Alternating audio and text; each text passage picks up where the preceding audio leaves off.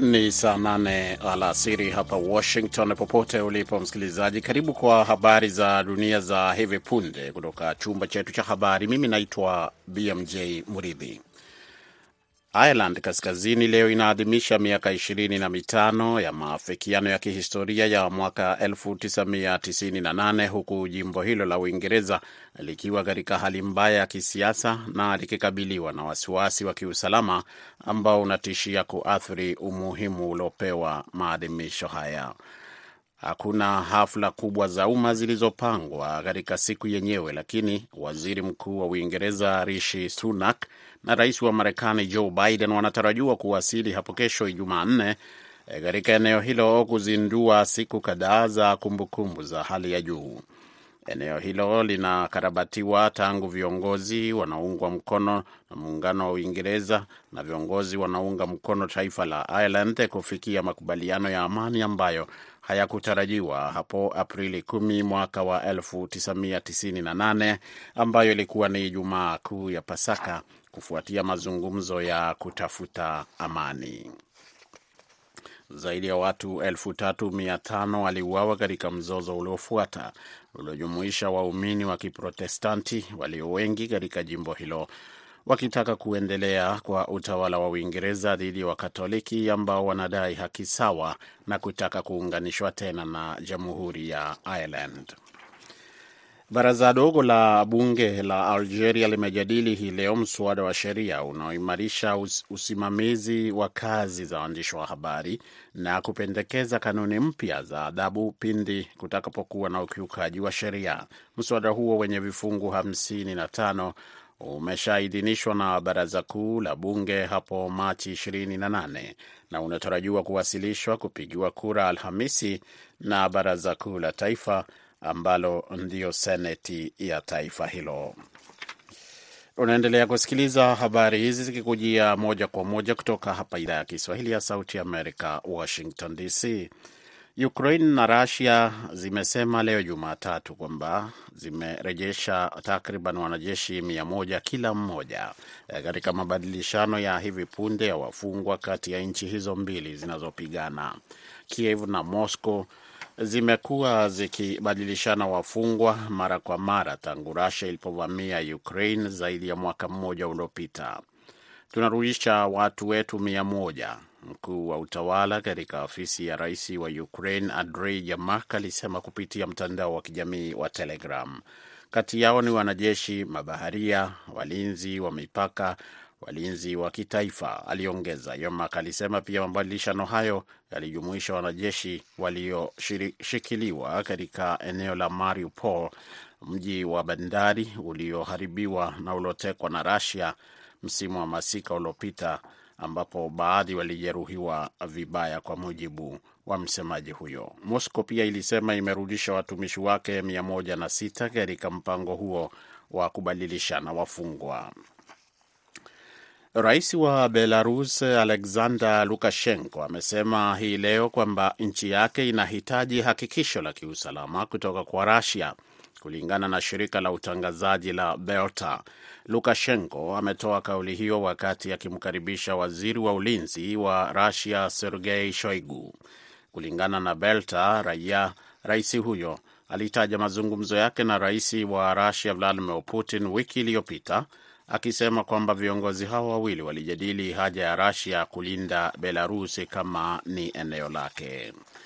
Na China imetangaza kwamba imekamilisha kwa mafanikio siku tatu za mazoezi ya kijeshi karibu na Taiwan leo Jumatatu, yaliyojumuisha maonyesho ya umahiri wa kijeshi ambayo yaliigiza mashambulizi na vilevile vile kufanya mazoezi ya kuzunguka kisiwa hicho kinachojitawala. Ni hayo tu kwa sasa kutoka hapa uh, idhaa ya Kiswahili ya Sauti Amerika, kutoka chumba chetu cha habari, lakini na kuacha na mwenzangu Kenneth Bwiri ambaye atakuendeshea mpango wa Kwa Undani e, kutoka chumba cha habari. Mi naitwa BMJ Mridhi. Tuonane wakati mwingine, panapo majaliwa.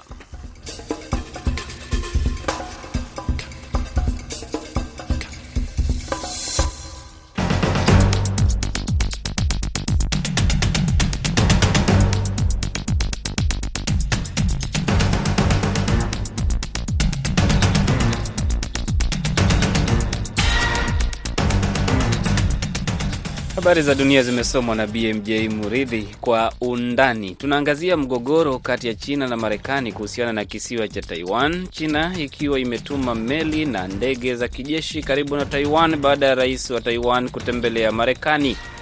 Tutaangazia pia mgogoro wa kiuchumi nchini Kenya, wafanyakazi wa serikali wakilalamika kutopokea mshahara kwa wakati, huku madeni makubwa yakiandama serikali. Mimi ni Kenneth Bwire nikiwa hapa Washington DC.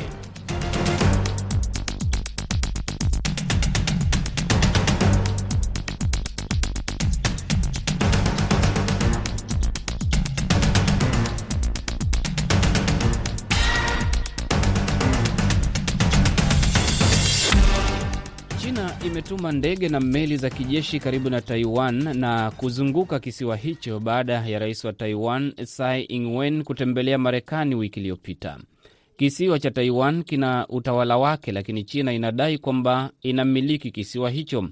Mwezi Agosti mwaka uliopita, China ilitekeleza mashambulizi ya makombora baharini karibu na Taiwan baada ya aliyekuwa spika wa baraza la wawakilishi Nancy Pelosi kutembelea Taiwan. Mara hii China imetuma ndege za kivita mia mbili kwenye sehemu hiyo. Hayo ni kulingana na shirika la habari la China CCTV ambalo limenukuu jeshi la China ambalo limesema kwamba lengo kuu ni kufunga kabisa Taiwan.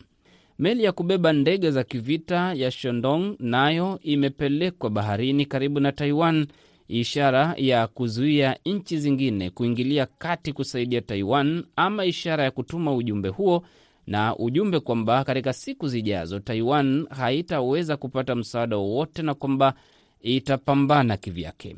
Kulingana na wizara ya ulinzi ya Taiwan, kufikia leo Jumatatu asubuhi, ndege za kivita sabini za China zimeonekana katika sehemu ya bahari isiyo rasmi palipo na njia ya meli za mizigo kuelekea soko la kimataifa na sehemu yenye shughuli nyingi sana kwa ajili ya biashara za kimataifa. Ndege 59 za kurusha makombora vilevile zimeripotiwa na wizara ya ulinzi ya Taiwan kuingia sehemu hiyo, na Taiwan imesema kwamba inafuatilia hatua ya China kupitia mfumo wake wa ulinzi dhidi ya makombora sawa na kutumia meli zake za kivita. Amini Mwidau ni msomi na mchambuzi wa siasa pamoja na diplomasia, uhusiano wa kimataifa, yupo Canada. Amin, karibu. Hatua ya China kutuma meli na ndege za kivita kuzunguka Taiwan ni ishara kwamba China ina nguvu za kufunga anga na mipaka ya Taiwan pasipo usumbufu wowote na kufanya inachotaka ndani ya Taiwan na hata kuitwaa nchi hiyo kirahisi kijeshi.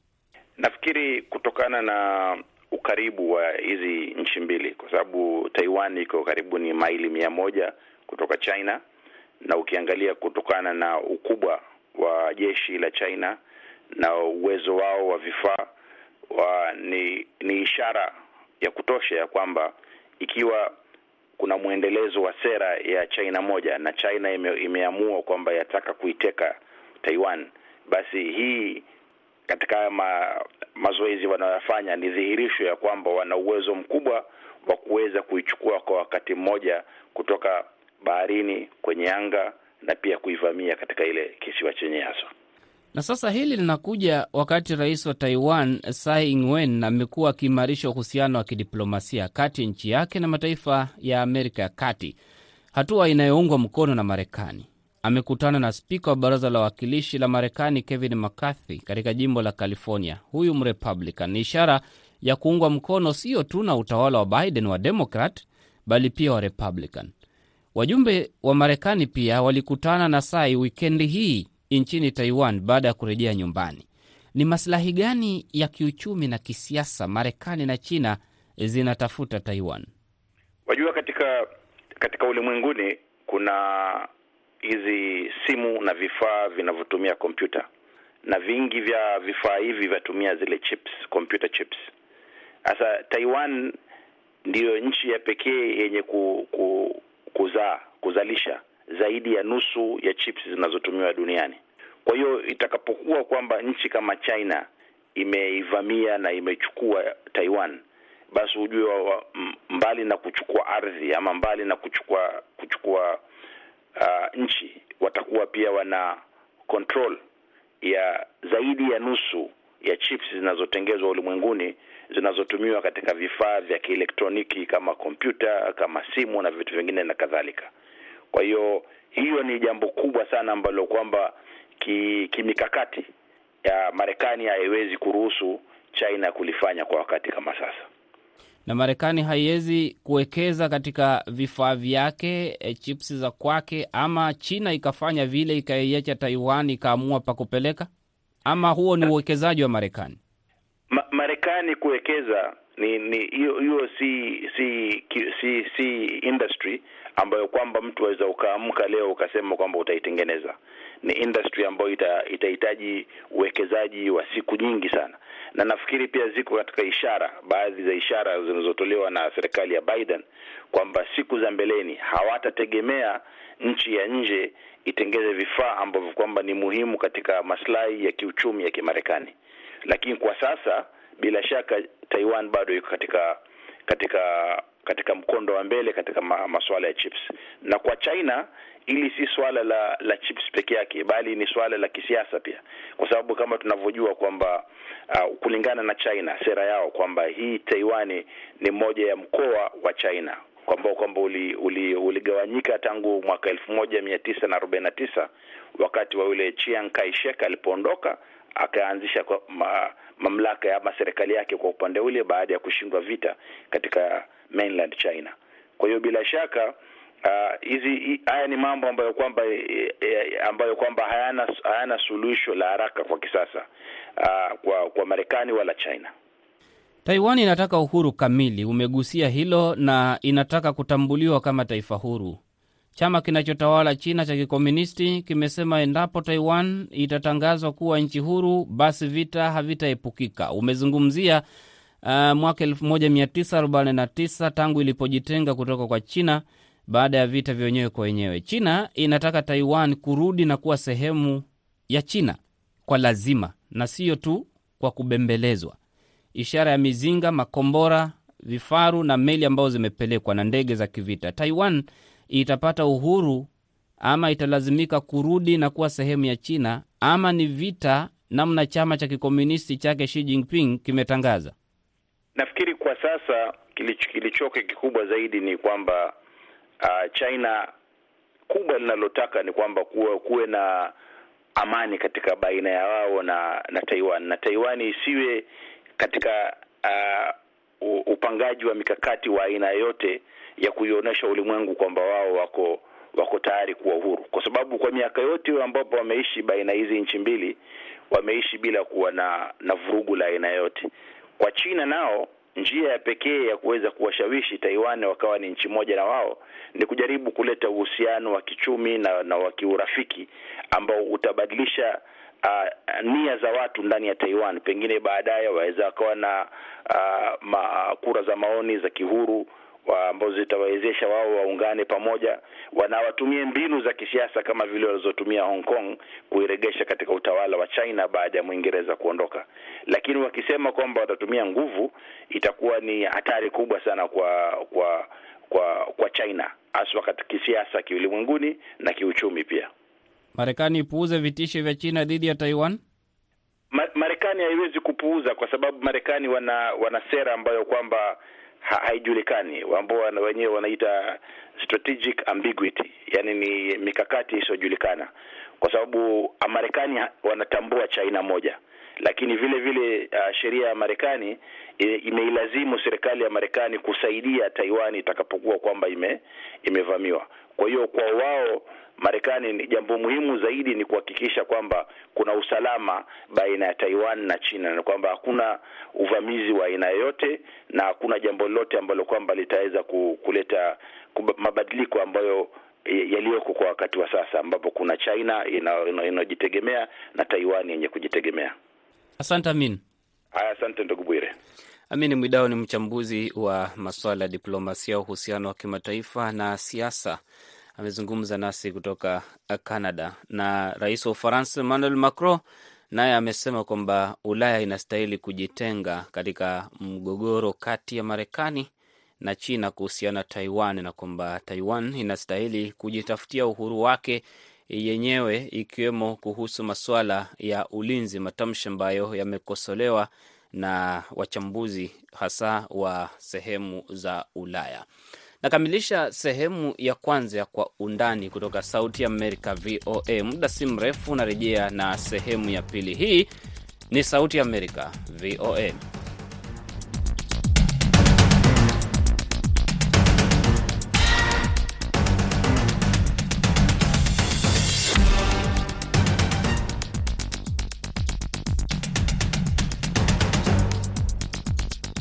Ya pili ya Kwa Undani kutoka Sauti ya Amerika, VOA.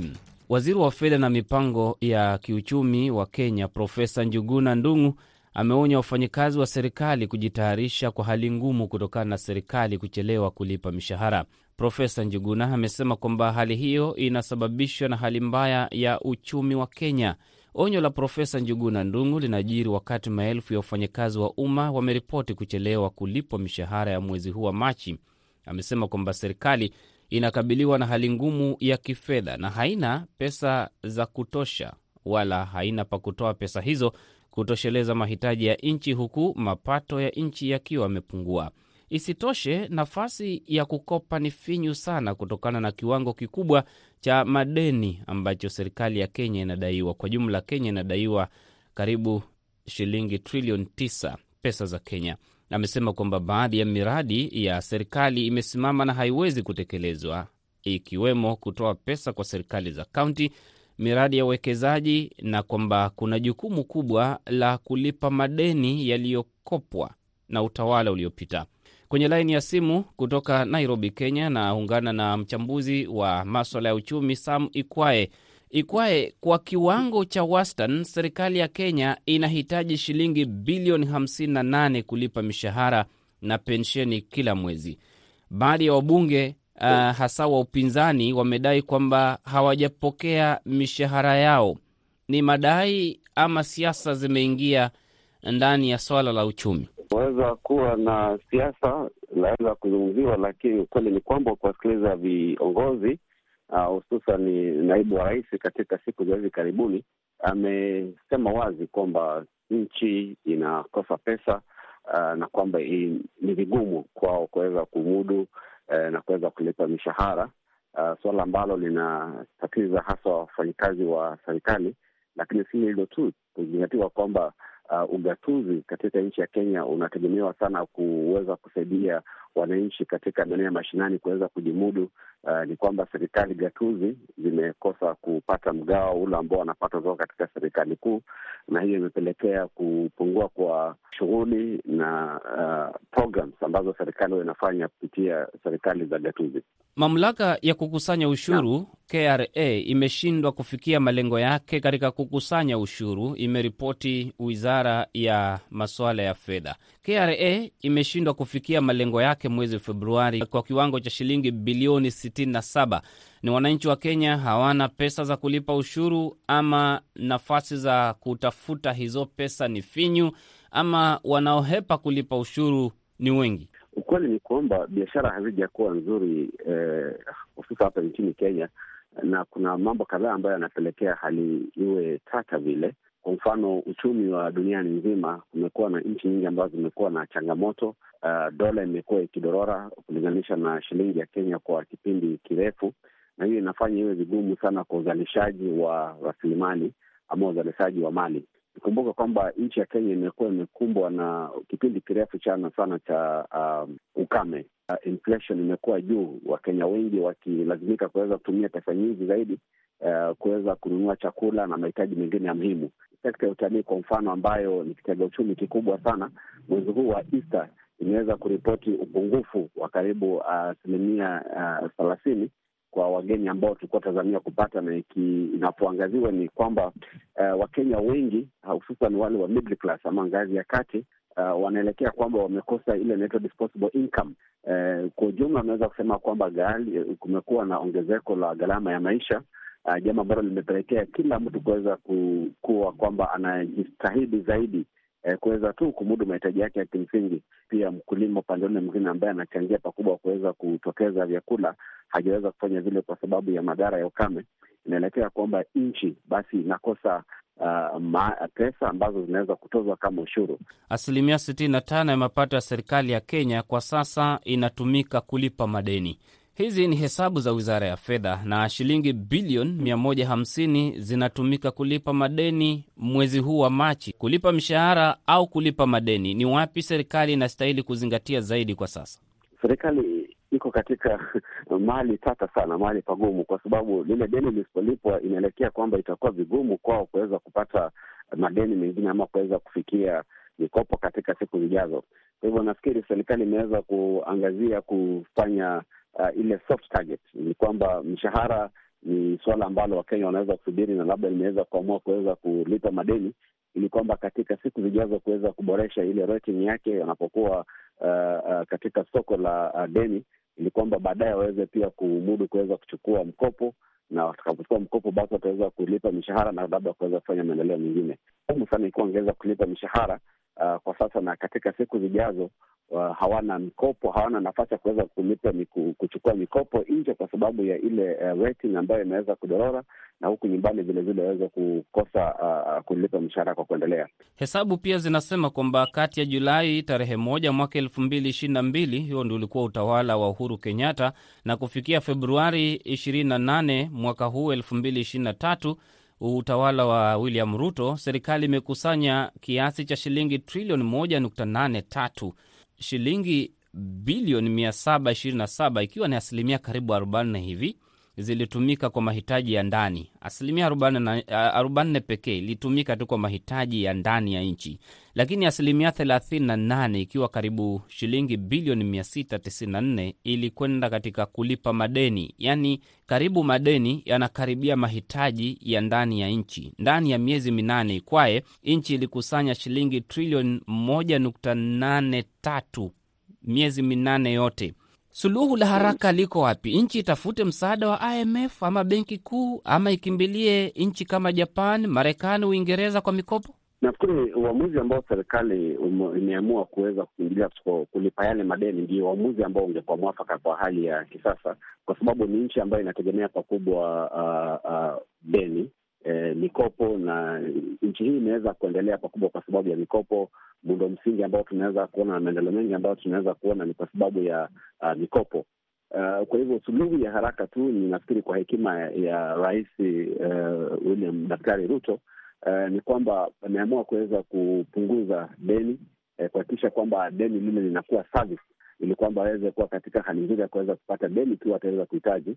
Uh, lakini kwa muda wa miezi kadhaa ambayo tunafuatana na mvua ya masika ambayo imeanza kuweza kutumia rasilimali zote ambazo ziko kuhakikisha kwamba wakulima wanaweza kuzalisha chakula na kuhakikisha kwamba biashara labda zinaweza kupata afueni, kusitisha maandamano na kuwa na mazungumzo yale, ili kwamba kila mtu aweze kufocus uh, kuweza kuangazia kuzalisha na kukuza nchi.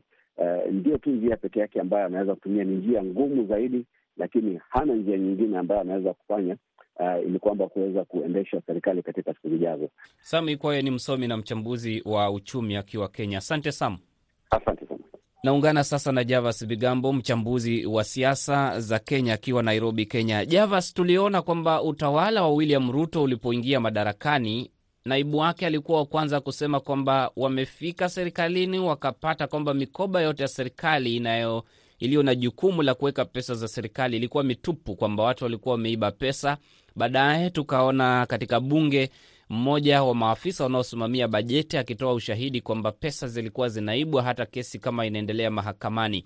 Kwa namna yoyote linaloendelea kwa sasa, linaweza kuwa kwamba siasa zinaendelezwa kuonyesha kwamba serikali ya Uhuru Kenyatta kwa ushirikiano na Raila Odinga ilikuwa ni chafu. Uh, serikali ya aliyekuwa rais wa Kenya sasa amestaafu, Mheshimiwa Uhuru Kenyatta iliweza kutekeleza majukumu yake kwa kipindi kile, haswa baada ya kushikana ama kushirikiana na bwana Raila Odinga katika handshake, na wakaongoza Kenya kwa muda hata ambao ulikuwa ni mgumu sana, hata ukiwemo ule muda wa COVID. Japokuwa walitoa mwongozo thabiti wa taifa la Kenya, kulikuwepo na masuala kadhaa ambayo huenda yalikuwa changamoto ama yalikuwa na upungufu katika suala la utawala. Kwanza, kulikuwa na ugumu wa suala la uwajibikaji. Hakukuwepo na uwajibikaji mkubwa sana haswa katika uh, matumizi ya fedha kama ile ya COVID-19 kwa kuwepo na kashfa za ufisadi ile ambayo ilikuwa inaitwa KEMSA billionaires. Uchunguzi ulianzishwa lakini haukukamilishwa hadi sasa. Hakuna ripoti yote ambayo imeweza kuangazia jinsi ambavyo fedha zilifujwa. Mkuu wa bajeti alizungumzia akisema kuwa uh, alishurutishwa ama alishinikizwa uh, katika kipindi cha Salala Salama kutoa fedha kadha takriban bilioni kumi na tano kwa kipindi kimoja cha dakika karibu ishirini na nne kupeana fursa fedha hizo ziweze uh, kipochi cha uh, taifa.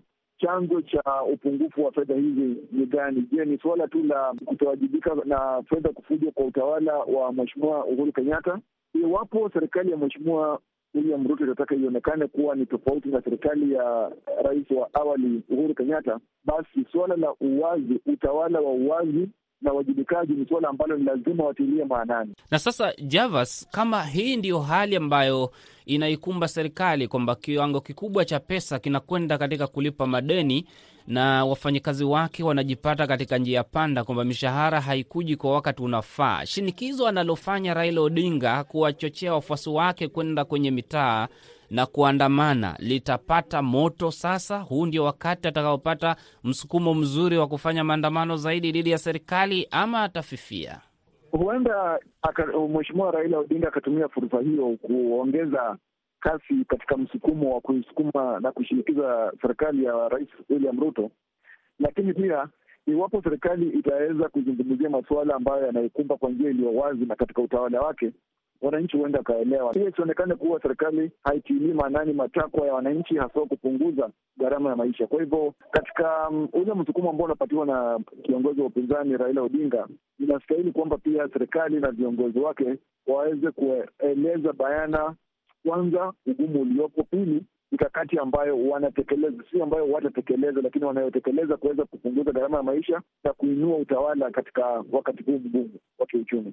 Amekosolewa William Ruto kwamba kuna maamuzi yanayofanya serikalini hata kama uchumi ni mbovu, pia yanaonekana kuathiri uchumi zaidi, kama kuteua wasaidizi wa mawaziri, japo tunafahamu kwamba hilo lilisitishwa na mahakama na haliwezi kutekelezwa kuwalipa mishahara. Kuna maamuzi mengine ambayo unahisi kwamba anakosea Rais Ruto? Hajazungumzia suala la busara ama haja ya kuteua ma chief administrative secretaries kwa uh, walio hamsini. Masuala kama haya ingekuwa ni muhimu sana kwamba rais ayazungumzia, kuyaweka wazi kuweza kueleza kwamba ni sababu gani ambaye aliona ni jambo la busara ama muhimu kuwa na manaibu wa waziri kwa idadi hiyo, tofauti na jinsi ambavyo tume ya utumishi wa umma ilikuwa imetangaza nafasi ishirini na tatu. Iwapo serikali haijielezi waziwazi kwa wananchi, wananchi wanaanza kuwa na, ma, na sababu zao kwamba huenda serikali ina makusudio ambayo sio matakwa ya wananchi. Javas Vigambo, ni kushukuru sana, karibu sana. Javas Bigambo ni mchambuzi wa siasa za Kenya akizungumzia madeni ya Kenya na wafanyakazi wa serikali kuripoti kukosa kulipwa. Kenya ni mojawapo ya nchi zilizo katika matatizo makubwa ya madeni. Kiwango chake cha madeni kimefikia shilingi trilioni tisa na inaripotiwa kwamba huenda kiwango cha madeni kikafikia juu kabisa inavyokubalika kisheria, shilingi trilioni kumi mwaka elfu mbili ishirini na nne endapo serikali itaendelea kukopa. Nakamilisha kwa undani. Mwelekezi amekuwa Saida Hamdun. Jina langu ni Kenneth Bwire. Msikilizaji, nikutakie usiku mtulivu.